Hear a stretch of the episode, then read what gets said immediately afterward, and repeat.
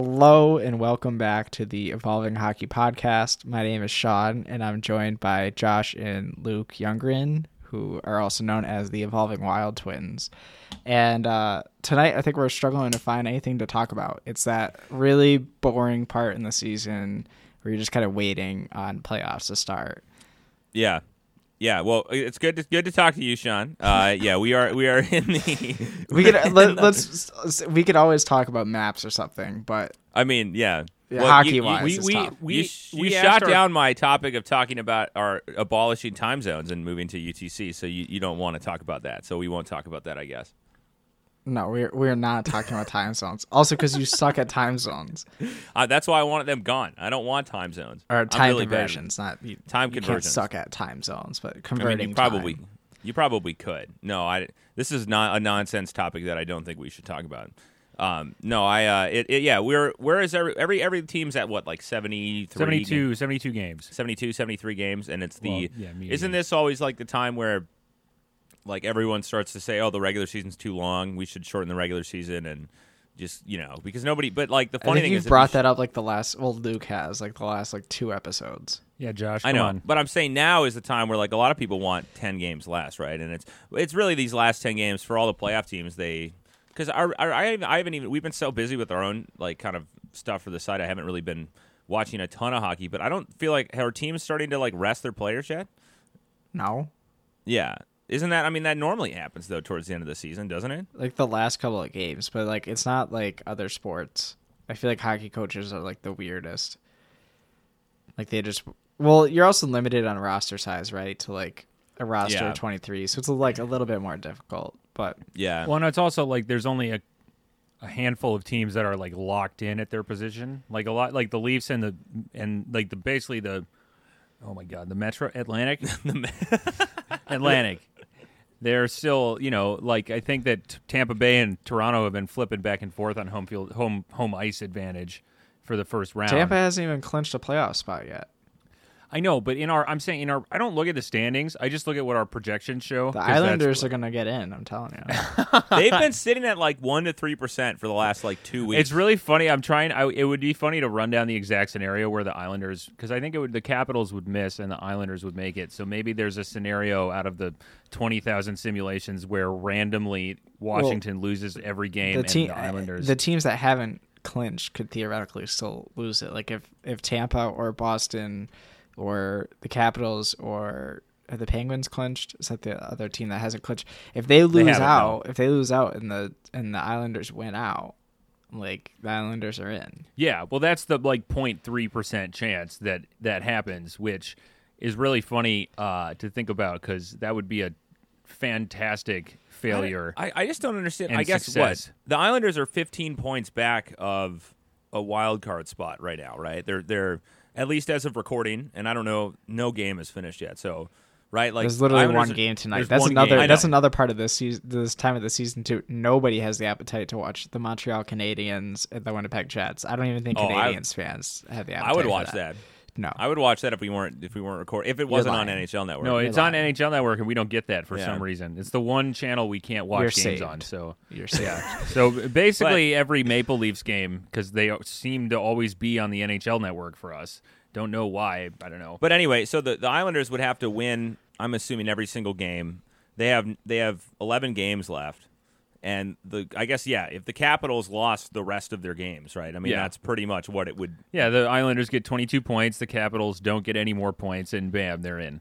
And that's well, there's like even the, they, it wouldn't even have to be that much. They just need to get I know. 16. They would need to win, have an eight like win differential over the Capitals. I guess that's where the what are they at right now? Like one and a half percent or something. What you're missing is there's an, there's a chance. There's still a chance that you get a Rangers Islanders first round matchup with Oh, the two and three seed.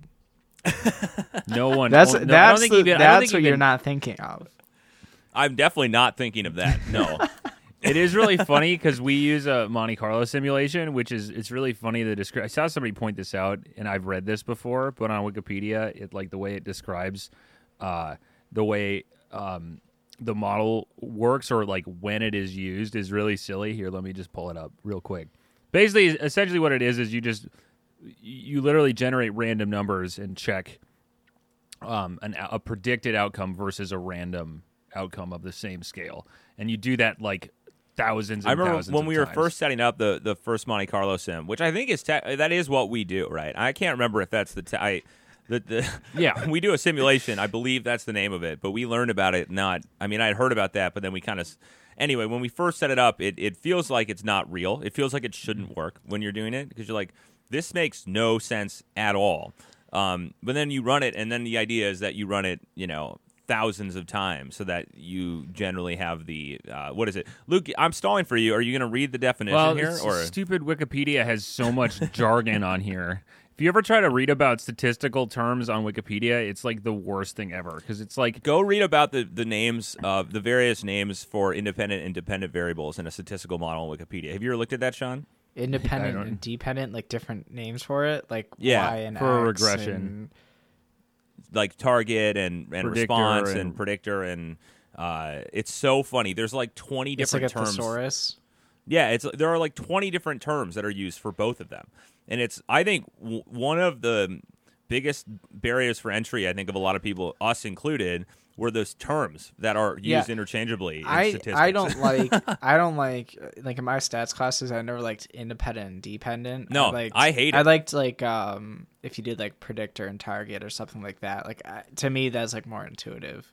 I guess I'd have it- to like look through the entire thing to pick out my favorites, but we we Luke and I usually refer to the so for anyone who doesn't know in in a statistical model uh, you have specific regression. specifically a regression you have kind of two sides of the coin uh, not really but you usually have one thing that you're trying to either predict or evaluate and then you have um, a set of other things that you're trying to see how those the relationship of those impact or predict or evaluate the the thing on the other side so usually um, and I get this confused because we never refer to these as, uh, but I believe the um, the independent variable. I think the dependent variable. Well, no, Luke. Luke, clarify this for me because Well, I you, I've you have Google. Just I know. go look at. Well, I'm, I'm going to find the same thing you a- are. Is I well, can't read about this on Wikipedia. There's so many terms. So it's basically it's the y equals mx plus b. People might remember that from statistics.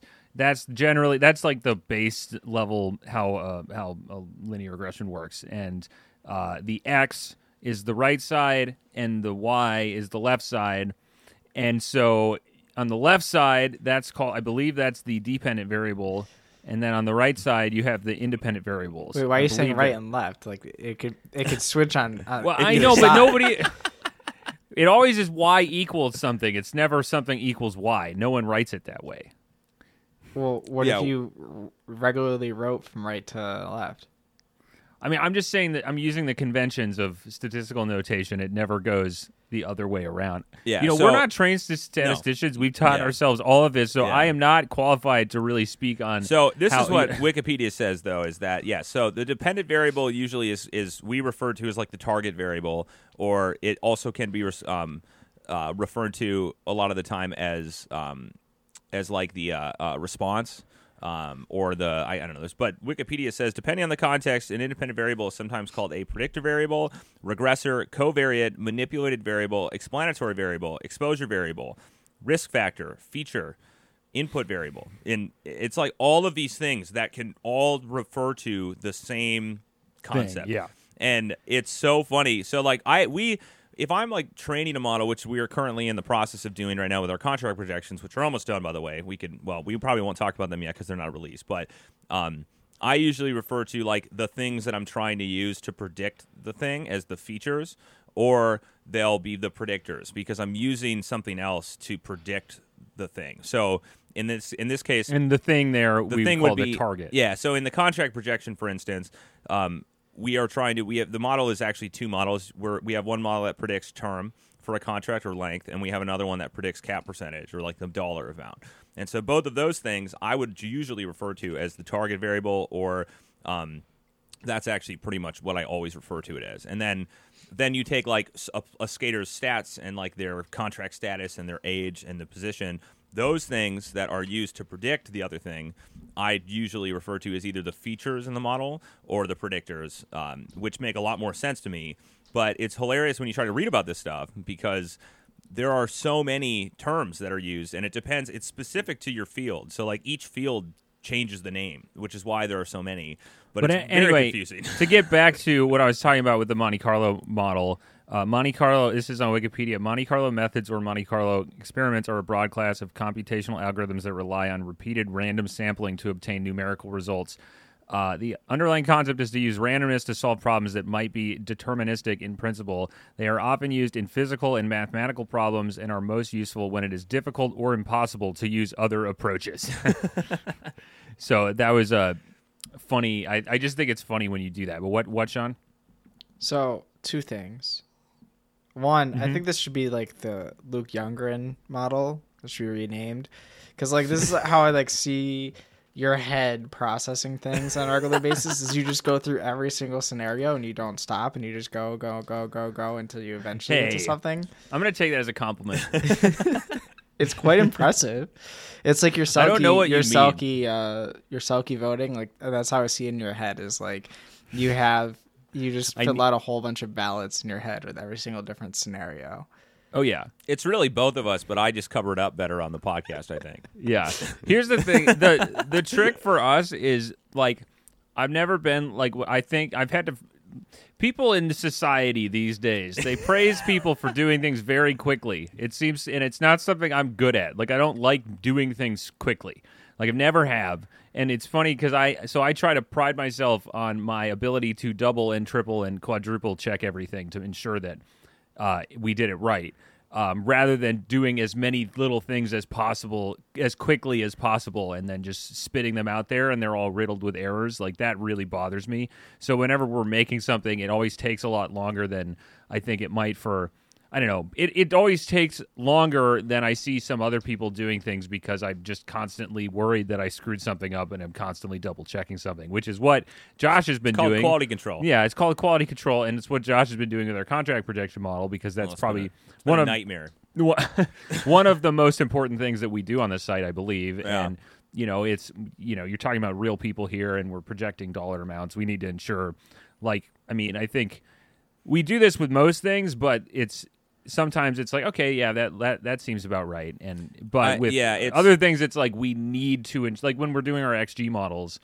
We need to ensure that it is we go like above and beyond on the quality control because if something's wrong there, the downstream impacts of something being there an error in our XG modeling processes, it just it exponentially impacts, and we'd have to redo a way whole bunch of different things because every all of our models rely on that, and all, all the data relies on the XG model. All the anyway, Yeah, this is Luke going through his Monte Carlo Yeah. sim in his of his brain Okay. right now. Anyway, so we do that for the, the future point projections and then for the playoff simulation. We so it's basically you just mock up something and then throw random numbers in there and then repeat it, It like is a so- hundred thousand well, times. Yeah, so like the playoff probabilities, basically we have a model that predicts or it gives us like we put in a playoff situation, you have two teams and you put those two teams based on their strength in a model.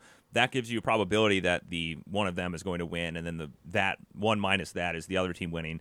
But then you take those probabilities and put those into the Monte Carlo simulation and you literally are generating random probabilities hundreds of uh, thousand times, or I don't know how many times we end up doing for the playoffs. But I don't know. This is a very long-winded thing. I need to finish reading. Sh- Sean, you want to hear what the um what the dependent variables are also No, called? we're not. I was we're gonna get to my second question. Oh yeah, second Okay, question. Second question. So you guys go on so long, you just forget those two.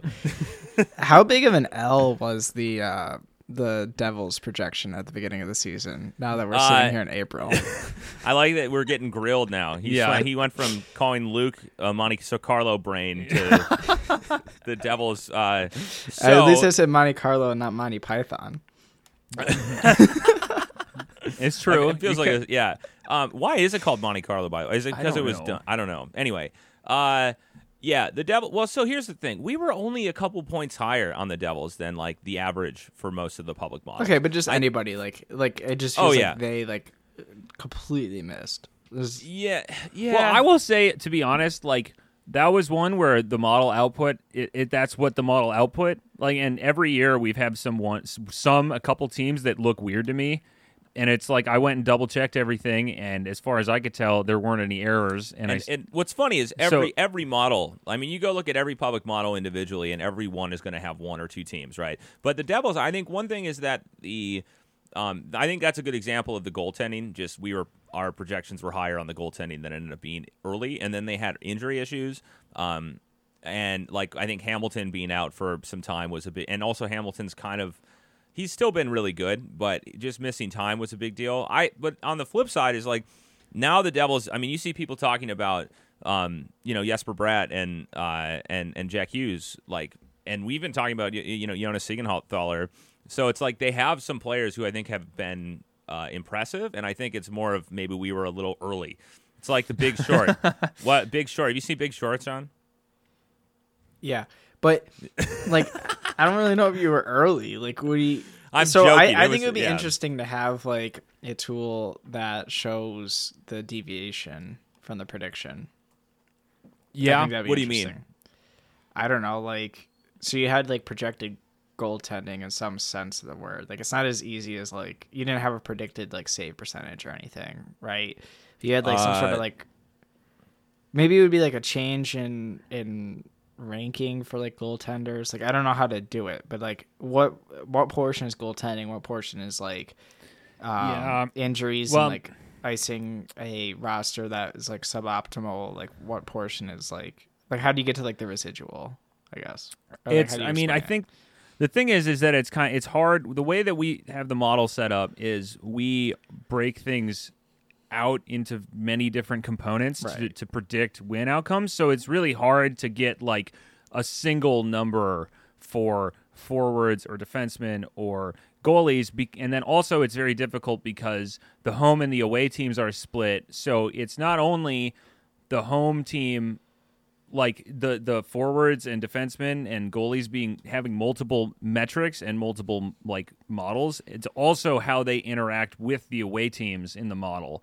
So that is very hard to like um kind of i guess interpret from the model. Now that we do that because it makes the like the model performs better out of samples. So that's the reason we split it. It's um you know i mean whenever we can make a improve our predictions it we will do that um, regardless of if how I guess maybe for worse if it makes it less interpretable like that's kind of the thing is that we're just trying to get the best prediction we possibly can. So it is really hard to to to kind of suss out because I was just looking we had the Devils projected we had them well basically third in the Metro uh, with 97.3 points but we had them with a 1% higher playoff probability than the Capitals. Um, and I would need to go back and like redo the the data at the beginning of the season to really look at you know where. But I think we had Blackwood projected pretty pretty high, um, or average, at or least. I at mean, least like, average. Not like I don't know what their goaltending has been. It's been really bad, right? uh, blackwood's and- been out too right like he got Yeah. injured He was. So, So- and, and the other thing too, I mean, just to, to uh, if, just looking at all the public models, I think that I, we've talked about this before. I, New Jersey is the third lowest under their projected among the public models. The only teams that were projected to be like to have a like that have a. how You mean on average? On average, yeah. Canadiens so like and kraken are like worse Yes. Yes. Yeah, by a lot. And then the, the it's the Devils and then the Flyers and Blackhawks and Coyotes. Which is funny to think about the Coyotes who were all they were projected to be I think a bottom team in the league and they're even so much worse. But uh, among all the teams, yes, Sean, you're correct. Our model, we were hurt the most by the Devils. That was the team that we were that we were the furthest off from. The second team being Vegas, um, and then the third team being Dallas. So those are the teams that we were, uh, I guess, either high or low on. That ended up being the opposite by the most. Um, but yeah, I. Uh, We'll take third- that- You you a- know, we- you have a third question, Sean? Uh, we were under on Dallas.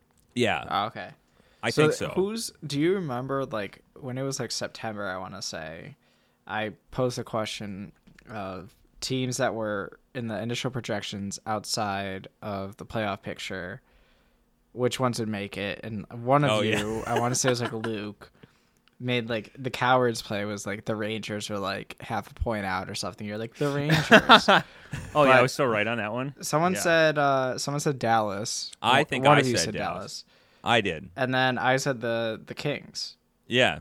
so Wow. both of those Wow. look like they're the Kings are are the the Kings was the bravest pick, I think, Yes, and Yeah. they're still And in it as of right now. Vegas could definitely catch them.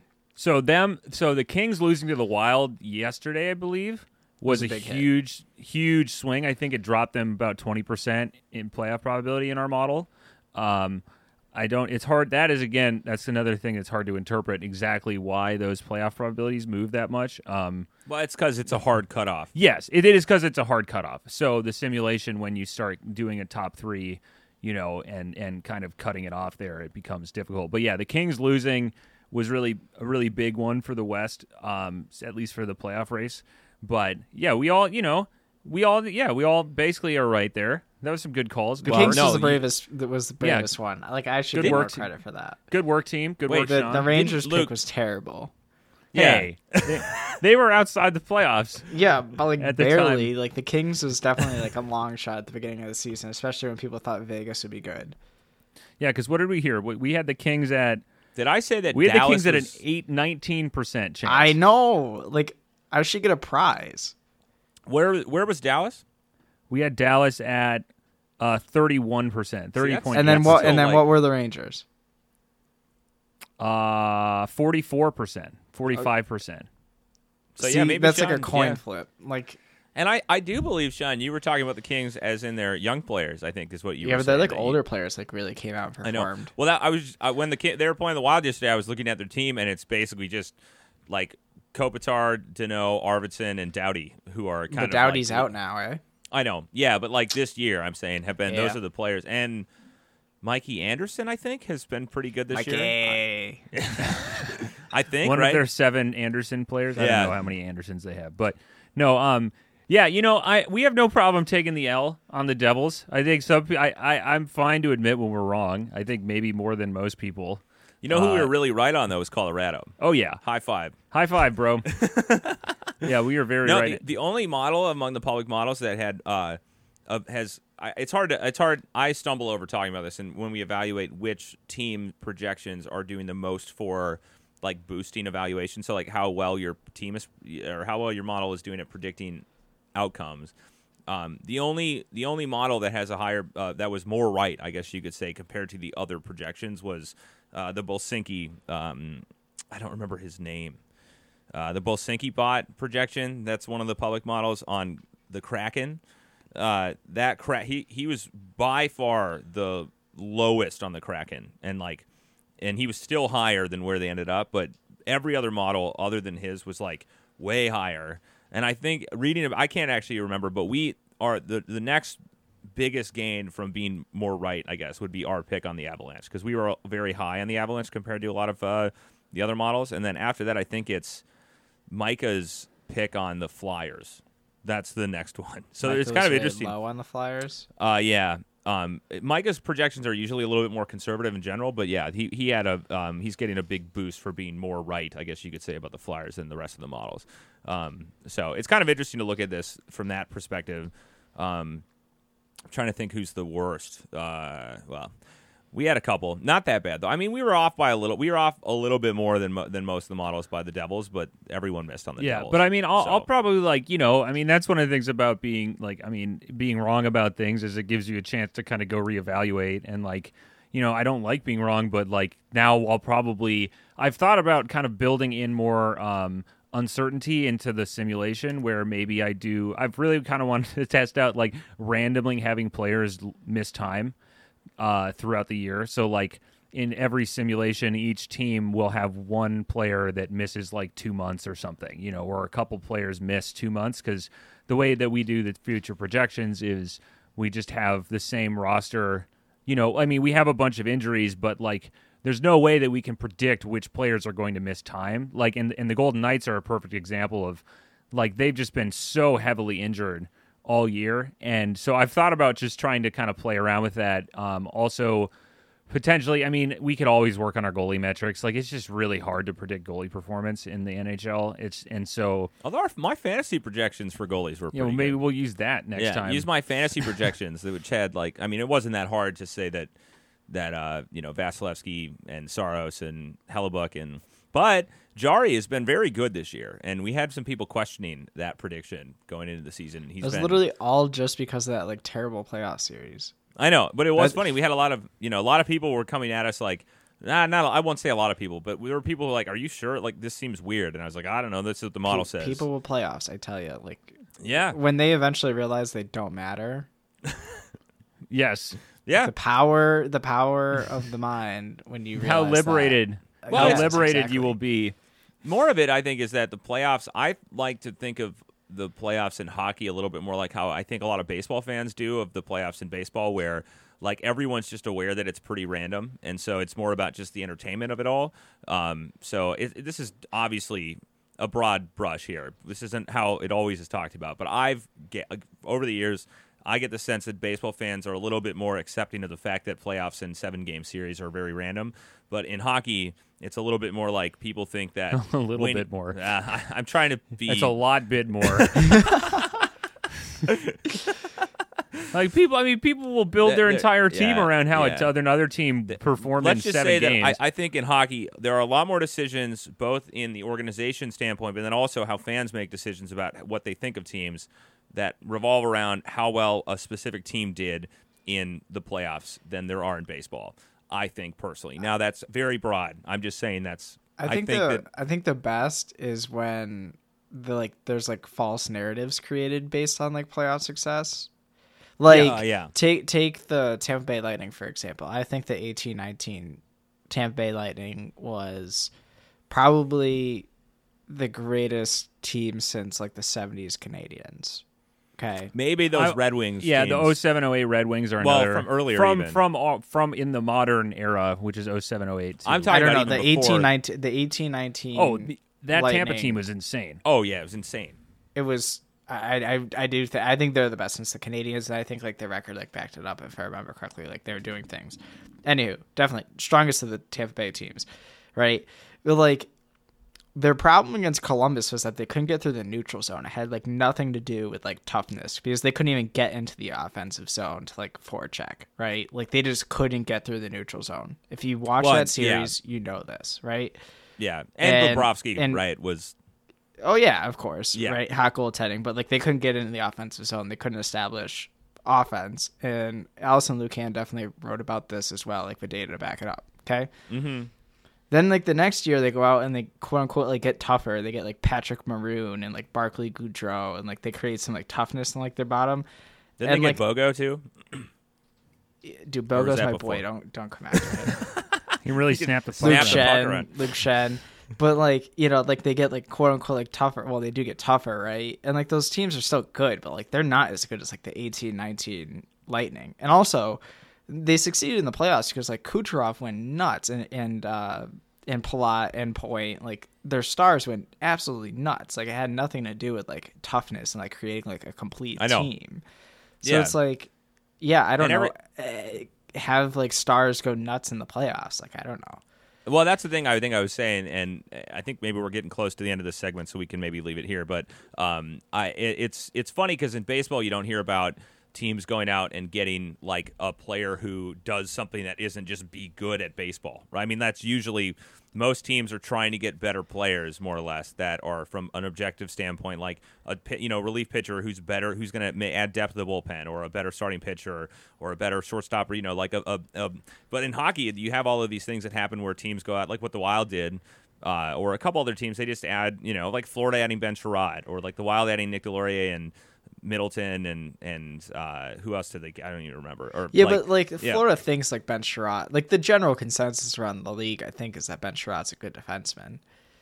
Like I Yeah. think that one's a little bit different. But like yeah. Sorry, I'm just kind of throwing out some there is, examples. there It's- is yeah. something like in your bottom in the bottom half of your lineup where things are like more marginal to like have like your character guys. Like I do think like there's something to that in terms of like maximizing um like your chemistry. team. Yeah. team chemistry. there's definitely stuff. Something to that. I don't That- think you yeah, can oh, deny absolutely, it. yeah. And I don't But it think is that's funny that- I, I don't think wh- that's a stance either that you take or that other people in the analytics community take that chemistry isn't a thing. I think it's like no, no, no, no. It's it's more. Sometimes we don't talk about it enough because we can't really measure it. There's no like you know data that would back up anything more or less. I mean, and obviously, I think that like having like a good locker room environment and having a team that gets along really well, like in that you know like blends, like that's obviously beneficial for a team.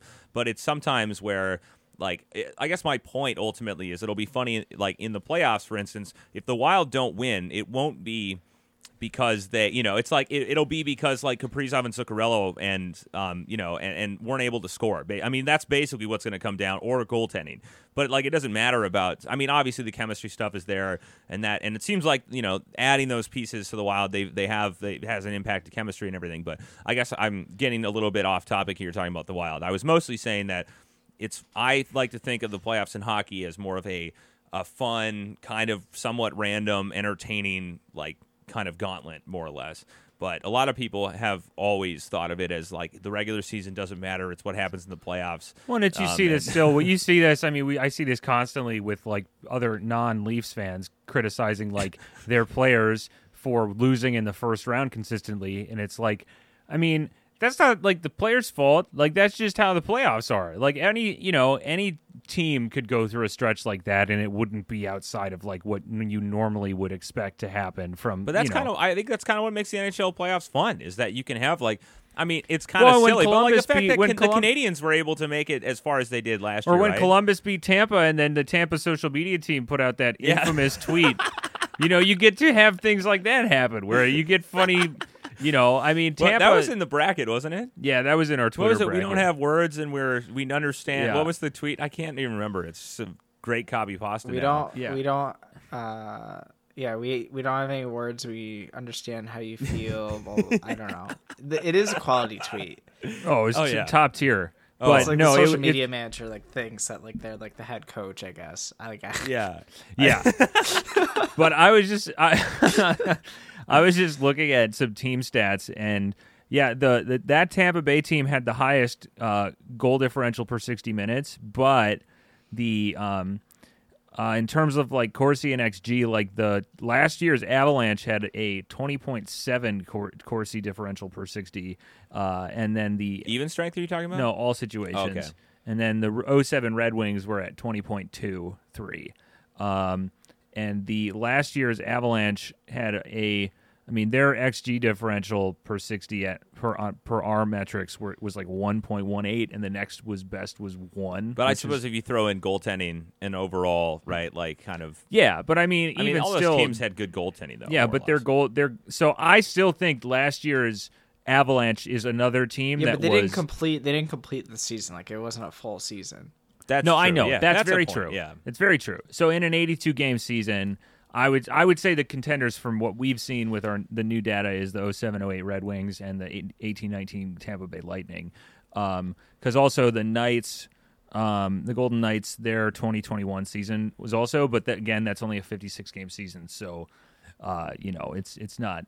Shout out to the 2016-2017 Minnesota Wild as well.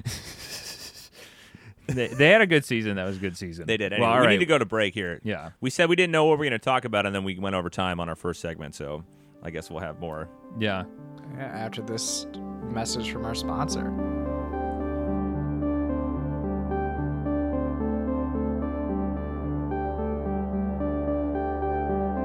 The Evolving Hockey podcast is brought to you by EvolvingHockey.com, your home for advanced NHL statistics on the web. When you become a subscriber to EvolvingHockey.com, you gain access to such evaluation tools as NHL goals above replacement, regularized adjusted plus minus, skater contract projections, visualizations, charts, and much more. Visit evolving-hockey.com slash login today to become a subscriber.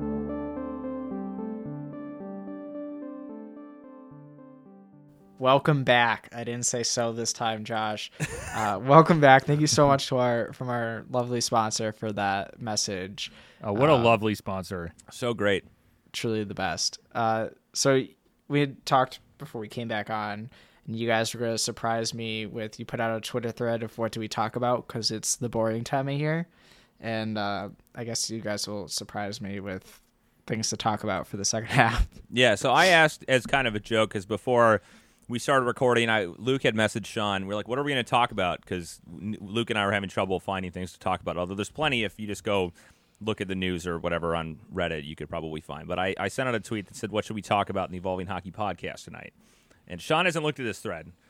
Um, and this was our from our personal account, not from the Evolving Hockey account. So it's going to be geared towards things that are some people know that we like, but probably Sean doesn't know about or like. Now that's not always the case. Okay, get into it. What do you do? I don't care. Oh, Let's Wow. get to it. We Wow, don't have Luke time. Is, Luke is. You don't need to explain it. It's a you mean we don't simple time? concept. Simple concept. People just- told us I'm what just- to talk about. I'm Let's get to talking about it. Several people wanted us to talk about the Leafs.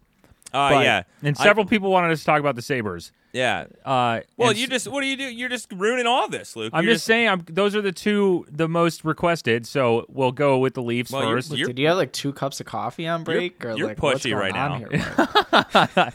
Uh, no, there's okay, some- sorry, there's some- Josh. Josh, yeah. you continue. No, there's some legitimate questions in here. There's also some silly ones. So I'll try to go back and forth between silly and legitimate. I'll start with a legitimate one. This is from Jeff uh, J J E F L E four. Uh, when does a st- when does a statistical abnormality become something that needs to be factored in? Which is maybe more towards the two of us, but I think that's a good question. I it's don't kind of case by case a bit. Yes. like Yeah. it kind of depends what you're talking about with a st- statistical abnormality, and like sometimes you like you would ignore it too, right? Like Well, yeah. I would say that. I guess, yeah, or- I think there's a couple different ways, and obviously, like you you said, Sean, it's case by case. But um, I think a lot of times, like an abnormality like that in a modeling st- problem is going to like the model might just kind of like not incorporate it as much as. Now that's not always the case, but if you have like um, a lot of data and you have say a couple, a very small percentage of that that would be considered an abnormality, the model is more more more or less. Uh, in a very general sense, going to probably put a lot more weight on the vast amount of other data you have than the abnormalities. Um, but that's not, and I would say that a, a simple general answer is that when those abnormalities become more common, then that's probably when you stop ignoring it. Um, but I don't know. I guess it's a very broad question. Um, Yeah, I mean it's a very case by case thing. Um, I think Sean was yeah, All right, next one. Uh, but it, well, it's it's the thing. oh, Luke can't just leave it.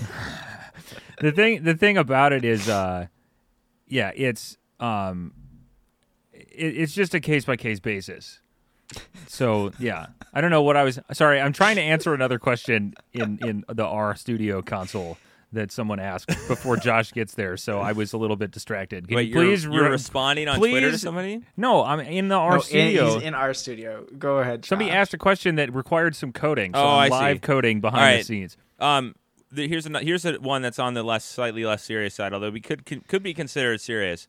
Is why Tage Thompson should be a Hart contender. So, Sean, what do you th- what do you say to Tage Thompson as as Hart Hart contender? who's isn't that sabres bunny said that Mm-hmm. Yeah, sorry, I forgot to say the, Uh, ta- is the handle. Just the answers like move on. Better than Shesterkin. Uh, uh, I I Shesterkin's will. been slumping. I mean, yeah, uh, Tage Thompson though is out of nowhere this year, and we've been as It our really is. late late Yeah. season we've we've kind of adopted the Sabres as a team that I enjoy and also the fan base is incredible and they're all very fun uh, and also Is the it- vibes the Sabres vibes this year have been very um, impressive. Is some of it just like somebody has to score the goals and it just like happens to be him? Like, is that kind of what's going on? I haven't really been I- yeah. following it to be honest I, with I, you. I mean, it's just funny that he's a top. Like, I think he has like 32 or 33 goals this year, which compared to like honestly, he was one of the most reliably bad players in the league for the last like four years. Did he even have that many like career points coming into this I- season? I don't Did know, see something like that. Like he didn't even have that many career points. Uh, I yeah, that sounds right. I haven't looked too much into the points uh, of Tage Thompson in the past, but this year is kind of out of nowhere, um, and it is a it's a good example of a, a, a player who just kind of comes out of nowhere based on nothing, and it's just all of a sudden like adding value for a team. Um, I don't know. I guess we should we should bring on Barlow as a guest and ask him. yeah, well, we'll look into the to the company secrets of the the analytics department of the Buffalo Sabres. I'm sure they'll be able to tell us why Tage Thompson is performing so much better than he had been in the past. Um, okay, back to a serious one. Let's see. There's a lot of people who just have. Uh, should we talk? Somebody wanted to talk us to talk about Scheifele's defensive prowess. I said, "Oh no!" I responded, "Oh no!" um, that I'm assuming is a sarcastic uh, question. Why don't I just quick pull up something? We really keep quick. like we always get tagged in like Jet stuff. If you look on the like t- the Twitter account. Shout out to the Jets. Really though, the Jets Why? fans are. Why? Why? Because they they live the the Winnipeg's our closest uh, city next uh, NHL city next to, to Minneapolis. Do you have to like fly? So if you're going to Winnipeg, do you have to like fly into like St. Paul and then like drive? then drive seven hours? I mean, they don't have Or an do you- airport, so yeah. like no, maybe Fargo. I think Fargo might have a, a airport or is Duluth. closer? Fargo Yeah. than Minneapolis. Do you know where Where's Fargo, is? You don't Isn't- know where isn't Fargo that, is? Like one of the Dakotas. That's North Dakota, right? yeah, Yeah, it's, east on the east edge of North Dakota. Oh, Yeah. see, I just like was thinking like North Dakota. It's like further further west, maybe a little bit more out of the way. Triangles, you know. I well, the don't know. I think Winnipeg is a little bit further west, north of Minnesota, right? Yeah. So it's like not. I mean, if you draw a straight line through Minnesota, I believe Winnipeg is a little further west of um, that line. But it is, yeah. Uh, Winnipeg is closer to Minneapolis, St. Paul than Chicago is, which is surprising to some people. But we've known this for a while, and we've we've to get to Winnipeg, we've had to drive there. We haven't been able to fly in, so it's a long. I'm I'm He's trying to continue trying the to bit. continue Sean's joke here, and he didn't even say anything. So, uh, okay. Well, anyway, uh, Mark Scheifele has been rebo- b- below replacement even strength d- defensive player for uh, since 2016, 2017. So I would say that that was a bit of a a silly question. Um, but he hasn't he hasn't been particularly okay. I, I don't know. I guess we'll do a few more of these. Sean is losing interest very quickly. Uh, somebody want us to talk about Meshuggah. Do you know who Meshuggah is, Sean? Your sugar? Meshuggah, the band. You ever heard of Meshuggah? No. You should. Can we? Can we put audio on here? I actually don't want to No. deal with any copyright thing. Sean, put some Meshuggah on right now. I want to hear your reaction to it. No, don't. We're not going to do a live. Sean's going to hate it. He is gonna hate it. Like, I, what I kind actu- of music is it? It's metal. It's Yeah. like har- like I don't here. Let's find the the. It's the not sub- Creed though. it's let's not. see- Well, Creed isn't metal, Sean. They're uh, no, they're not metal. Creed is like post grunge hard rock. Meshuggah is like technical. They're like I don't know what is the. I'm really Here, I'm going on. Wait, rate but- your music. Let me see what rate your music has All right. for their uh, subgenres because people are obsessed with subgenres. I think technically they're probably called g- djent, right? yeah, djent, progressive metal, technical thrash metal. Yeah. I hate the term djent. That's D J E N T. It's You- essentially the genre that they They invented they invent. more or less. They made music and then they cur- coined a term to describe the s- style think of they music. that- did. no, no, no. They, the collective music critics, people. Did you say technical thrash metal? Yeah, groove metal, melodic death metal, technical thrash metal, progressive What do you metal. have? You think you ever listened to anything, Sean, that would resemble technical thrash metal before? So like I've heard like cars get in accidents. And, like, I think that's like the same thing. Um, Like, do you so know, yeah, like, I guess do you know, like, this would not be technical, but do you know, like, what thrash metal is? Have you ever listened to like early Metallica? thrash metal. Yeah, like, Slayer. like Slayer. Slayer, early Metallica. Uh, like, do you know? Have you ever listened to Metallica before, Sean? Dude, uh, do you think I don't know uh, what's the name of it?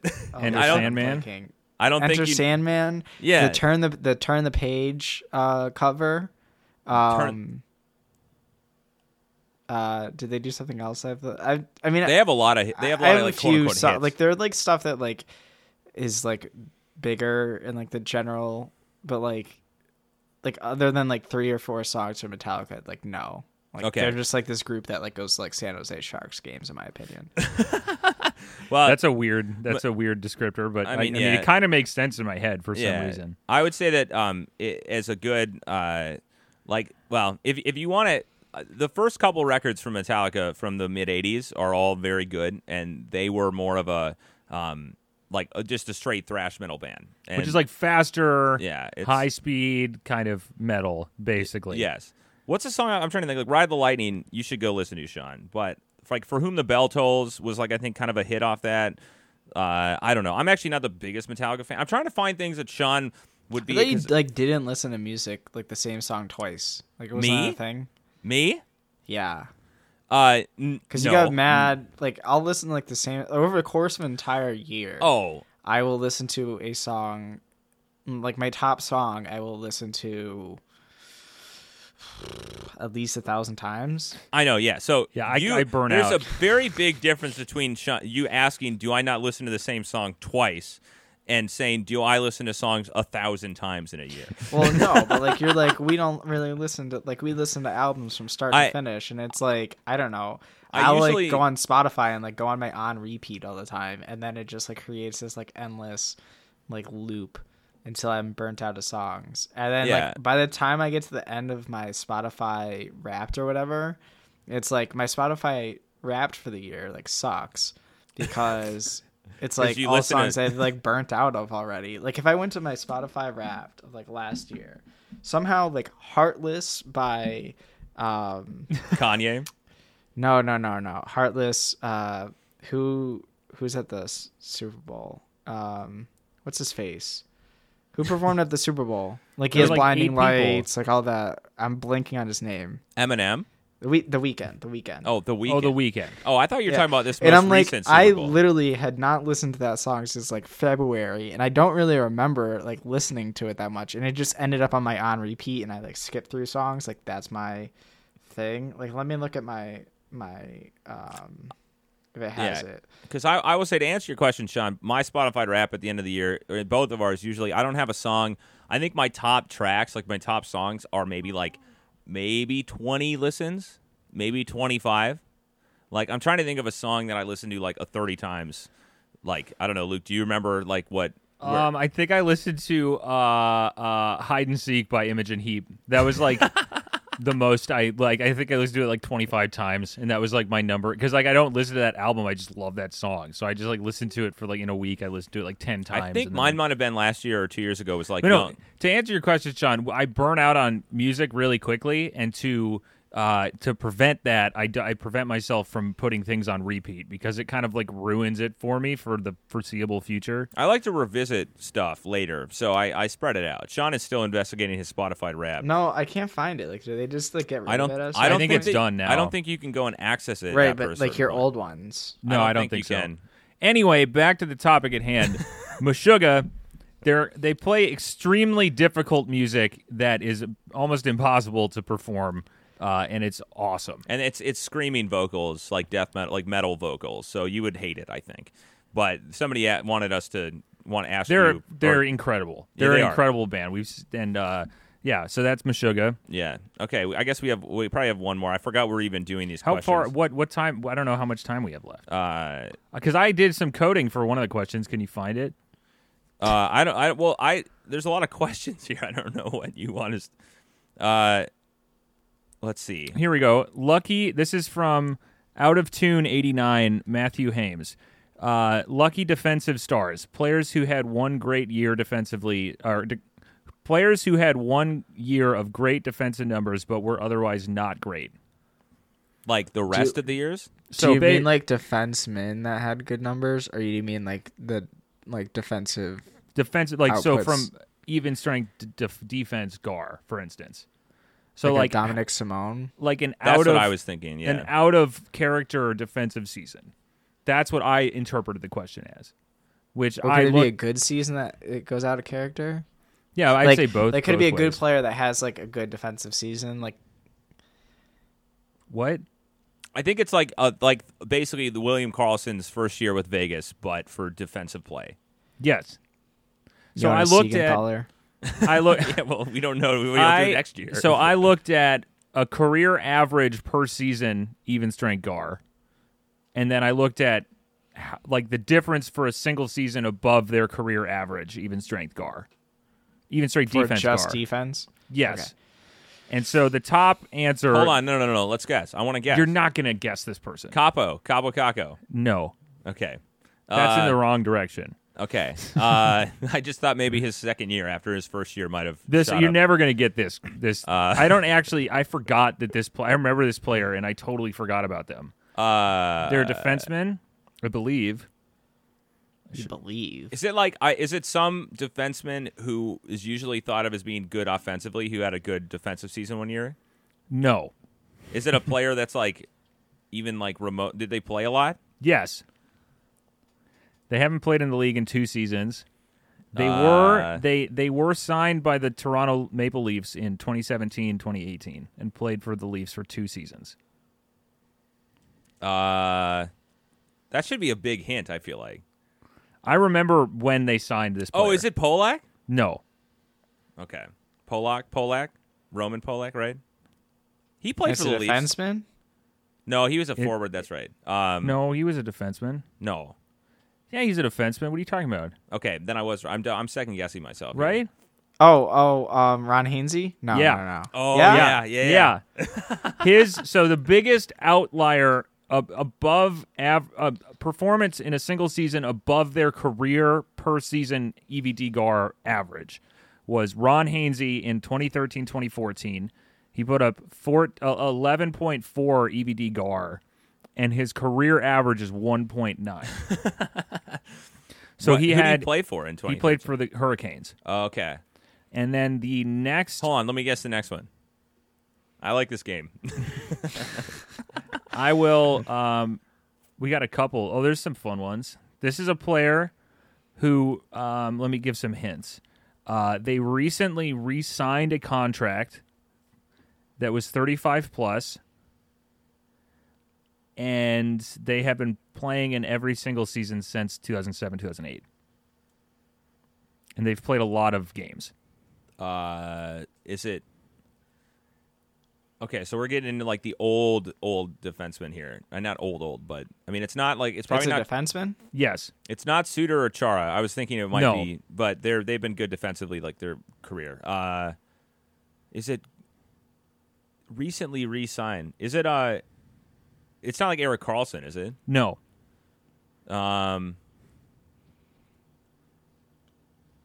This is a Like- terrible game because we like just like, sit here okay. and it's, like think. Let me okay, they are. Um, let's see. They're playing on a new team this year. like that doesn't help. oh, uh, uh, OEL. No.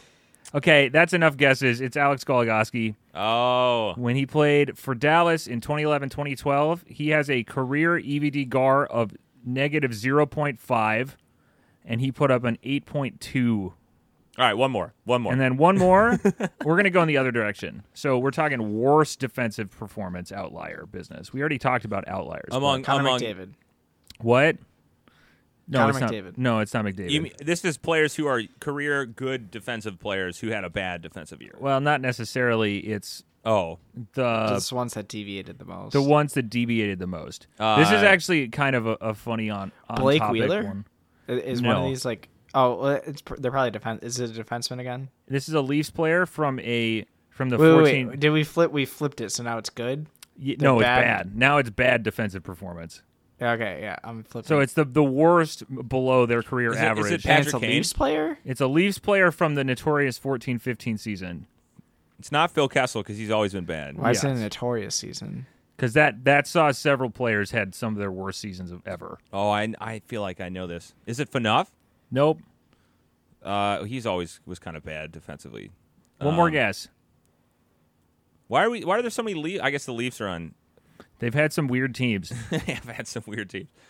From the, is it a is it like a well known player or kind of? Yeah, I'd of a- say it's a well-known player. Not like a superstar or anything, but they've Who was been even in, on those teams? I don't even remember that team. Uh, they were. I mean, they were. Was They're that the Randy? Was that the Carlyle? I think it's era? a Carlyle team. Uh, um, All right, all right, out of time. James Let's Van go. Reen, James Van Oh. Riemsdyk. also, so it was a forward. he was uh, his career EVD GAR is negative one point two, he was. War- and he had a negative ten point one EVD GAR for a total of negative seven GAR on the season. Yo, Leafs fans, if you're hearing, if you're listening, you should get in the. You should add us on Twitter and tell, explain to us what that was. That Is year. that like his first year with the Leafs too? Uh, All right, one more, one more, one more. Let me just check real quick. Uh, no, it was his third year.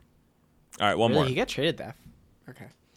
Yeah, he played for Philly, and then he played for. Oh, he's back. Oh, I forgot he played for Philly at the He start. got okay, traded the, for Luke Schenn. the next Yeah. one is kind of an iconic season. Um, at least from a data processing stamp. Well, no, it's not. That's not true. But this is a very uh, weird season that this player had, and this was in the 13-14 season. They played for three teams, oh, I kind, I know these players. and he played a lot of minutes. um, is it Vanek? Yes, Ah, Thomas Vanek, it was the memorable 13-14 season. We played for Buffalo, was traded to Montreal, and then was traded to the Islanders. Uh, and he played 78 games, 1,500 minutes. And his career EVD GAR per season is negative 3.2, and he put up a negative 11.6 EVD GAR.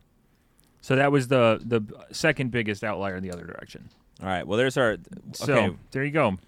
That was a fun. We should come up with a name for these kind of get. What's this? We'll, we'll later. We'll come up. I don't know. Tell us if this is boring. If there's too much dead air time, we will. Uh, we would. We would love to. I like have the quiz show. I like the quiz show uh, that we're doing. We should. That what's You know, there's like somebody that's like listening to it and just screaming at how yeah, they're like, oh, I know. They're like, oh, of course that's It's like Ron Dora Hainsey. the Explorer. Yeah. uh, okay, one more. We have time for one more silly question. Uh, Oh, why isn't Scryfall loading? There's a good magic question that I was. yeah. Um, okay, favorite Phish shows from the year 2000. Phish shows, Do you know who Phish is, Sean? like the band. Yeah, PH Phish. No, You've never heard of Phish before? I mean I've heard of fish. Okay. I couldn't tell you anything about fish We, outside we should of. we the should do a segment where like maybe maybe we get Charlie O'Connor on here and we just talk about music and ask Sean questions. We asked Charlie to come on. We did. We'll have to see well, if we but can. the you know the Flyers. it's It's to been. I It's mean- been like he, they're you know those B writers are getting tortured this year. Well, yeah, Charlie, I don't know if you know, like Charlie spends a lot of time working out. working out. Yes, Like, oh, I'm sure he's ripped. absolutely ripped. Yeah, Talking about Charlie. So like if he's not on top of like a flyer signing or something, like if there's like a small delay between like a flyer signing, like say like flyer signing like Jordan Weal or something, um, and him like tweeting about it, it's probably because he was in the gym. I don't know. Wh- I how- can't tell if I- you're yeah. being serious or Yeah. Shout out not. to Charlie Absolutely O'Connor though. serious. yeah. Shout out to Charlie O'Connor. Anyway, somebody somebody asked about the favorite Phish shows. They're a band. I, I don't even want to get it. This, this is going to be a, a weekly segment where we ask Sean about bands that he has never heard of, and then he doesn't seem to care. Yeah, but I don't do that to you. I well, yeah, you did. You did that one time about some When? Zach that Bryan. yeah that song that you liked or s- somebody that you liked or something that was. I will say the the the to answer this quickly, the Phish show that I've listened to the most, probably from the year 2000, is the Darien Lake Performing Arts Center from September, um, which I believe is Live Phish Three. Uh, I also have it in a bootleg form, but that uh, that to answer your question, if you are listening, that's probably my favorite to that, or the Madison Square Garden show from New Year's from 2000, I believe, was there. Do you not know? Phish was like they're like. Do you know the Grateful Dead, Sean? Have you heard the Grateful Dead? Again, I've heard of them. Okay, that's I a- couldn't tell you anything about. They're these. Oh, okay. Josh, I you know about need- Deadheads and the whole thing, but Yeah. like I don't know. Phish I've and Grateful Dead are any of the music Dead. is not all that similar. It is a little similar, but Phish is kind of the um, they took the like they carried the baton, so to speak, uh, out of the Grateful Dead's era in the seventies. Josh, 80s. we don't need. We, I'm just explaining this. What are we? I don't know why Luke's. Get, what do you want to go talk about? You I wanted to do another defensive players question. who- We have another topic. I thought right, this people- was we have the another last question. We have no, another but I don't want to end on that question. Luke's going on another question. Let's- Okay, somebody wanted us to talk about Ryan Suter for 60 minutes. We will not be doing that. um, we're skipping over that. Um, I don't know. So, uh, uh, You interrupted me and you said you had a question, and you don't have a question. I don't. I just just don't want want to talk to about talk- Phish on our hockey podcast. Why not? People want us to talk about Puljujärvi. It's the game 72, 73. There's nothing else going on in the NHL. I don't want to talk about the Leafs, so we're not going to talk about, you know, Auston Matthews scoring how, whatever he had in however many games. Um, so, okay, we're done. That's it. Luke cut me off and then didn't have a question, so I'm ending this segment. No, I do. I have a question. you just said you didn't. uh, let's see. Yeah, people wanted us to talk about the Mark Spector uh, take, but I guess we won't talk about that. no. we don't need I- to talk about. We didn't really talk about that the was that was that but- similar to the expected by whom? It was kind of Uh, in that vein. Yeah, it was a little bit of an expected goals question about Yeah. PRV. I think we just end it there. Sean, do you have anything else? Do you have any questions that you came to mind that you want to talk about? When are we gonna structure this podcast? this is perfect structure. I don't know what you're talking about. We've been having a great time here. It's fully organized. There's no. We had no advertisers reach out. Nobody reached out about wanting to advertise on our show either. Don't say that. Maybe we maybe that's an indication that we should structure this. Is it too chaotic? No, it's not too. We do it for the fun. We don't do it for the money. We do it for the fun, right? There's mean, no should- making money on podcasts. I don't think people like I- unless you invested a significant amount amount of money to like make it a thing. Like, there's no money in podcasts. Well, I've always wondered yeah, how like the giant podcast make like all they that money. invest a significant amount of money. Like, if we really wanted to like get, maybe we should have somebody do this for us. Like, you put like podcast stuff on like TikTok and whatever, and like that's how Yeah. you drive like traffic. But like, you just like take a lot of time and like sometimes even like money to like. you Yeah. know, really like get at One day. podcast some drive. So The real- the real- like, shoot out shout out to like the people that have like stuck with podcasting for like three, four, five, six years. Like uh, the was it Blue Shirt Don't do it. Don't, don't screw it Which- up. Which Don't did you go screw it up. They called us out the last time I, I Uh, messed it's it. it's uh, uh Blue it's Ryan Breakaway, right? Ryan and Greg uh blue they're the rain Blue it's a shirt breakaway. Yes. blue, blue shirt breakaway not banter no. um, blue shirts breakaway. yes. That is. There's so many blue shirts. yeah shout out to shout out to Ryan and Greg Yeah. We're the shout red out. shirts, though. That's what Uh, people are asking. Um, yeah, no, it, it is. It is kind of funny. We were looking into this a little bit, and it's. It's. I mean, it's. It's a. There isn't like unless you're a huge celebrity, you're not getting a ton of. uh You know, and even then, you have to. and Maybe we should. Maybe we should spend hun- thousands of dollars and get our name out there. But shout out to everyone who's stuck with us. Yes. How about that? Thank you All to our your loyal listeners. We very much appreciate it. Yeah. Uh, it's been it's fun every time we do this, even though it's a little bit of work, but it's it's a lot of fun. and also, So- Leafs fans, get at us about that Van Riemsdyk season. I'm curious Yeah. what happened there. All right, take us to the end, Sean. All right. Well, we have the end of another chaotic episode, and we'll be back next week where we'll probably still be just as bored because the playoffs don't start until like May. So Yeah, we Um, gotta. April is a little bit slow. maybe I'll try April's to very slow. I'll note some ideas and do a little prep work maybe next time. yeah. like I don't want to see you sweating on camera anymore. No more sweating during Hey, our I don't sweat very Yeah, often. To, to clarify, so Luke doesn't sweat on camera. I'm not and- sweating on camera. My complexion is completely completely dry and perfect. I don't know about that. But Hey, anywho, we'll uh, we'll be back next week with another episode. All right, see you, Sean. see you, see you later, Sean.